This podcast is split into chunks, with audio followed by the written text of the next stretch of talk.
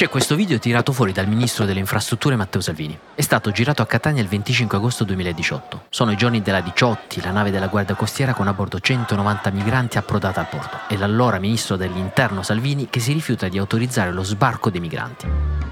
A Catania c'è questa manifestazione organizzata da una ventina di associazioni laiche e cattoliche, Emergency, Ampi, Amnesty, Caritas. Nel video si vede un cordone di agenti in assetto antisommossa e davanti a loro un migliaio di manifestanti che urlano dei cori. Al centro della scena, in prima fila, c'è una signora con le braccia conserte che si aggira, tiene d'occhio la situazione. Non partecipa ai cori, a un certo punto parla con gli agenti. Nella didascalia che accompagna il video che posta su Twitter, Salvini scrive: Mi sembra di vedere alcuni volti familiari. E lancia la bomba. La donna è la magistrata di Catania Yolanda Apostolico, quella che ha accolto il ricorso di quattro migranti tunisini, di fatto sconfessando il decreto Cutro del governo è la stessa che ha scritto una sentenza che ha lasciato basita, parole sue, Giorgia Meloni. Dopo il video i parlamentari della Lega chiedono l'intervento del ministro della giustizia. Molti parlano di sconcerto. Il solito Andrea Crippa, il battitore libero della Lega di cui vi abbiamo parlato nelle scorse settimane, chiede la radiazione della giudice. Lo scontro politica-magistrati tipico degli anni berlusconiani è tornato e ne parliamo in questa puntata. Piccola parentesi per aggiornarvi su questo podcast, puntata di cui sono contento perché uno, il podcast è al numero uno della classifica di Spotify, sono numeri che lasciano il tempo che trovano, però significa insomma che lo state apprezzando e grazie soprattutto a tutti quelli che ci danno feedback per migliorarci giorno dopo giorno. Secondo perché la puntata di ieri l'ho registrata nel camerino Rai, mi trovavo a dover fare un'ospitata eh, per una trasmissione Rai ed eh, l'ho registrata in questo camerino, ormai i, i, posti in cui registro questo podcast meritano un podcast a parte tra bagni di hotel e appunto camerini Rai Eravamo io con questo microfono davanti, Leo Gullotta e i Jalis che per la ventiseiesima volta proveranno a partecipare al Festival di Sanremo dopo il successo di Fiumi di Parole. La sinistra riparte da qui. Terzo motivo per cui sono contento è perché come ogni venerdì ritorna la rubrica che voi amate, la rubrica delle 5 storie che vi abbiamo risparmiato nella settimana ma che erano troppo mitologiche per non essere citate a cura del nostro caro Notar Pietro. E ora che le storie abbiano inizio. Ciao, sono Francesco Giano e questo è Closer, l'attualità e i suoi protagonisti visti da vicino.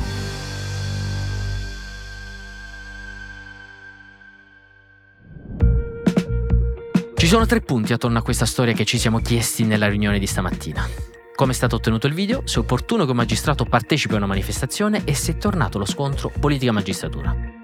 Partiamo dal primo. Il video non è presente sui social, non è stato ripescato su YouTube. Quasi sicuramente è un video girato dalla polizia. Alle manifestazioni, se ci fate caso, c'è sempre eh, un uomo che ha postato subito dietro il cordone degli agenti e con la telecamera e riprende le file dei manifestanti. Sono normali procedure della Digos eh, ed ecco il video sembra proprio girato con quell'angolazione là. Molti si chiedono come sia finito nelle mani di Salvini. Mm, non c'è bisogno di particolari complottismi, forse molto banalmente è stata una soffiata che è stata fatta negli ambienti della Lega da parte di chi al tempo si trovava lì, magari un politico locale leghista, un funzionario delle forze dell'ordine. Secondo tema, forse il più delicato, è opportuno che un magistrato partecipi a una manifestazione del genere?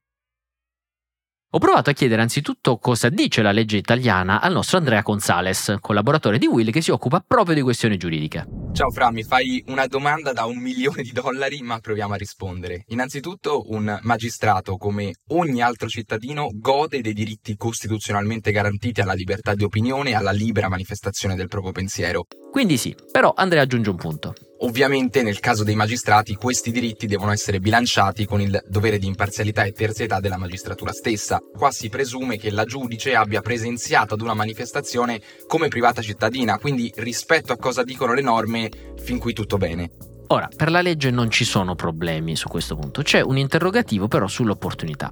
Chi reputa inopportuna la presenza della magistrata a quelle manifestazioni eh, dice che un magistrato ha l'obbligo non solo di essere, ma anche di apparire indipendente. E questo non solo a destra, anche al centro Matteo Renzi dice che è scandaloso che un magistrato vada in piazza. Ancora Giuliano Ferrara sul foglio dice eh, la dottoressa Yolanda Apostolico non è un cittadino come gli altri, non gode degli stessi diritti. Il riservo in questo caso è essenziale e decisivo. Molti fanno il parallelo con il caso Vannacci, ecco cosa diceva Guido Crosetto al tempo. Ci sono alcune persone in Italia che possono restringere la libertà delle persone e usare la forza. Le forze armate, le forze dell'ordine, i magistrati. Quelle persone hanno un dovere di terzietà in più, perché se uno che ha il potere di esercitare la forza, io lo vivo come un nemico, come uno che potrebbe processarmi per le mie idee e non per quello che ho fatto in realtà, io non mi sento sicuro. Per quello chi copre le istituzioni, viene una divisa, ha dei doveri superiori alle stesse libertà costituzionali. Dall'altra parte c'è chi difende la giudice. Armando Spataro, ex magistrato, dice che non solo è permesso alla giudice stare lì, ma è quasi dovuto ai giudici impegnarsi pubblicamente in difesa dei diritti fondamentali delle persone, se questo impegno ovviamente è fatto con sobrietà e serietà. E insomma, non era una manifestazione contro il governo, era una manifestazione più di solidarietà, un atto umanitario, dice. Al tempo, tra l'altro, molti ricordano come la giudice non lavorasse eh, nella sezione civile specializzata in immigrazione, non si occupava di immigrazione, si occupava nel settore penale nella fase cautelare. Andrea mi cita una sentenza della nostra Corte Costituzionale su questo tema. Nel 2020 ha riaffermato il principio secondo il quale un giudice non deve soltanto essere imparziale, ma deve anche apparire imparziale all'esterno. La sentenza distingue tra politica attiva, cioè quella di cui abbiamo parlato, farsi eleggere, candidarsi, eccetera, e politica delle idee. È impensabile che un giudice, che prima di tutto è un essere umano, un essere umano pensante, non abbia le proprie opinioni e la propria scala di valori. Può manifestare il proprio pensiero, ma deve farlo nei limiti dell'equilibrio che la carica che ricopre richiede. Per preservare la fiducia dei cittadini nelle istituzioni, occorre tenere in considerazione anche altro, oltre a ciò che è, anche ciò che appare, senza mai portare il giudice a diventare una sorta di automa, la semplice Bush della Loi, e mi perdonerai per il mio pessimo francese, come erano i giudici un tempo durante l'illuminismo, quando di fatto si limitavano ad applicare la legge senza il minimo sforzo interpretativo. È un complicato equilibrio, lo riconosco, però è fondamentale trovarlo. Ora, l'Associazione Nazionale Magistrati eh, invita i politici a valutare la terzietà dei giudici sulla base dei provvedimenti e non a fare lo screening al passato, alla vita privata di un magistrato, scavando appunto a ritroso per anni, e stiamo parlando di un video di sei anni fa quasi. Il che ci porta al terzo punto, lo scontro tra politica e magistrati. Uso magistrati e non magistratura per indicare appunto la personalizzazione dello scontro, è una cosa che abbiamo visto tanto negli anni di Berlusconi. Berlusconi chiamava i magistrati comunisti, attaccava Ilda Boccassini, Dalla Rossa. L'apice si toccò secondo me nel 2010. C'è questo giudice Antonio Mesiano, un giudice fino allora mm, non conosciuto ovviamente nei media, che condanna Fininvest al pagamento di 750 milioni di euro dopo una causa persa. Ecco, i giornali riconducibili a Berlusconi e le tv di Berlusconi iniziano quasi quello che viene definito un dossieraggio nei confronti del giudice, di cui loro stessi in seguito si scusarono. Di lui non si ricordano sentenze, ma stravaganze in giro per Milano e programmi contro il premio al ristorante. E noi abbiamo queste immagini esclusive che adesso vi mostriamo. In questa puntata di Mattino 5 c'è una giornalista che una mattina segue il giudice con la telecamera nascosta, giudice che si va a tagliare i capelli banalmente. Ed eccolo in giro per Milano il giudice Raimondo Messiano alle sue stravaganze. In realtà siamo ormai abituati. Ecco, non si capisce quali fossero le stravaganze. Quindi il servizio si conclude con l'apice. Prima di uscire dal nostro campo visivo si regala un'altra stranezza. Guardatelo seduto su una panchina. Camicia, pantalone blu, mocassino bianco e calzino turchese. Di quelli che è in tribunale non è proprio il caso di sfoggiare. Questa fu una delle pagine forse più indegne dell'informazione televisiva italiana di quegli anni. Ecco, lo scontro oggi eh, per fortuna è molto meno aspro di allora. Secondo il retroscena, Giorgia Meloni avrebbe proprio detto ai suoi eh, occhio, non facciamo tornare la stagione berlusconiana di conflitto permanente. Eppure, come scrive Marcello Sorgi sulla stampa, la polemica è servita comunque a creare una divisione. Contestualizziamo, Salvini, per le decisioni prese quando era ministro dell'interno, appunto eh, il braccio di ferro con le navi ONG, è sottoposto a processo a Palermo in questi giorni. E presto forse dovrebbe esserci una sentenza.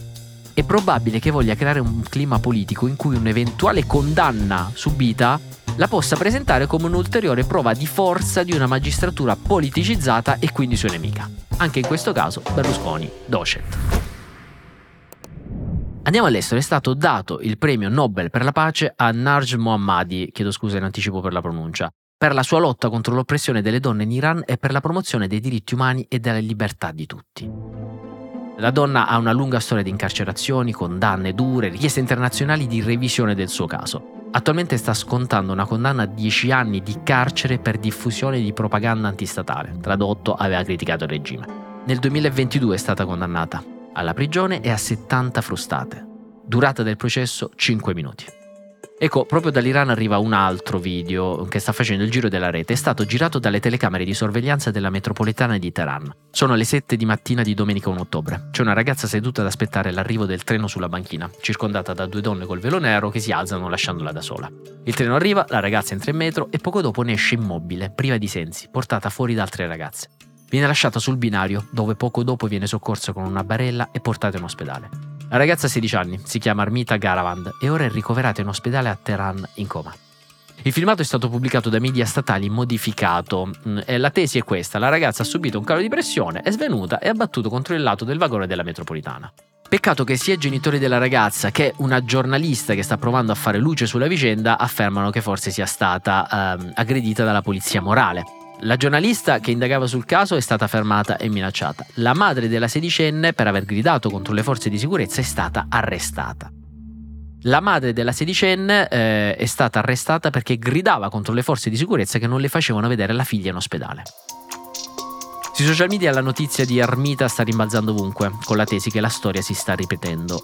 Perché poco più di un anno fa, se ricordate, un'altra ragazza di 22 anni morì dopo essere stata arrestata dalla polizia morale. Si chiamava Masa Amini e a settembre 2022 parlavamo veramente tanto di lei. Eh, la sua colpa, tra virgolette, era quella di non portare correttamente il velo. Per contestualizzare, la polizia morale è un organo di polizia religiosa che si occupa, tra le varie cose, di far applicare il codice d'abbigliamento ritenuto idoneo dalla Sharia. Un esempio più conosciuto, il velo è stata ufficialmente chiusa alla fine del 2022, salvo poi essere riattivata quest'estate.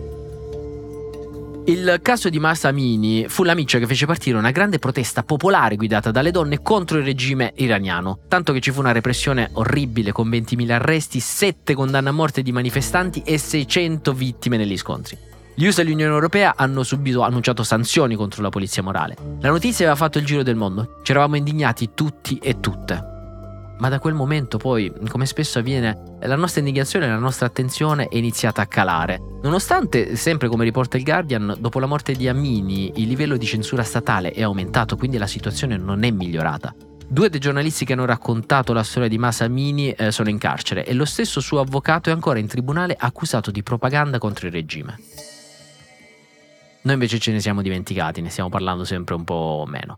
Insomma, molti dicono non accendiamo il faro solo quando il caso diventa virale sui social per poi spegnerlo quando smette di essere virale. Continuiamo a renderlo virale, continuiamo a occuparcene e magari un nuovo impulso può anche arrivare da questo Nobel per la pace che può essere un bel segnale per tornare a parlare di questo tema. Infine chiudiamo la seconda settimana di Closer eh, con un sorriso. Uh, arriva la rubrica tanto attesa da tutti, le 5 storie della settimana che vi abbiamo risparmiato ma che erano troppo mitologiche per non essere citate a cura del nostro Carlo Notar Pietro. 5 Ciao Fra, allora tra le 5 storie della settimana che vi abbiamo risparmiato ma che erano oggettivamente troppo mitologiche per non essere citate abbiamo stabile al quinto posto Carlo Calenda che torna a insultare Salvini. Il ministro delle infrastrutture ha pubblicato un video in cui decanta la sua spesa domenicale e Calenda scrive su Twitter Caro Matteo, non ci rompere le palle e vai a lavorare parte seconda. Finite le pesche ma tanta roba, comprese le castagne. 4 in quarta posizione abbiamo Andrea Giambruno, conduttore della trasmissione Il Diario del Giorno e partner di Meloni, che ci ricasca, dice che Berlusconi aveva già previsto tutto, compresa la transumanza dall'Africa verso l'Europa. La definizione della Treccani di transumanza è d'obbligo. Migrazioni stagionali su largo raggio territoriale con accentuato dislivello verticale, con cui animali di grossa o media taglia si spostano dalle regioni di pianura a regioni di montagna dalla eh, transumanza, così possiamo definirla, dall'Africa verso eh, l'Europa. La terza posizione è occupata dal parlamentare leghista Rossano Sasso e dalla sua indignazione in Parlamento per una mozione che vuole introdurre l'educazione sessuale a scuola. Secondo il leghista, fare educazione sessuale a scuola a 6 anni vuol dire obbligare i bambini alle loro porcherie. La presidente di turno dell'aula, in pieno stile maestra delle elementari per l'appunto, fa notare che l'espressione le loro porcherie non è consentita. L'espressione le loro porcherie non è consentita. Two.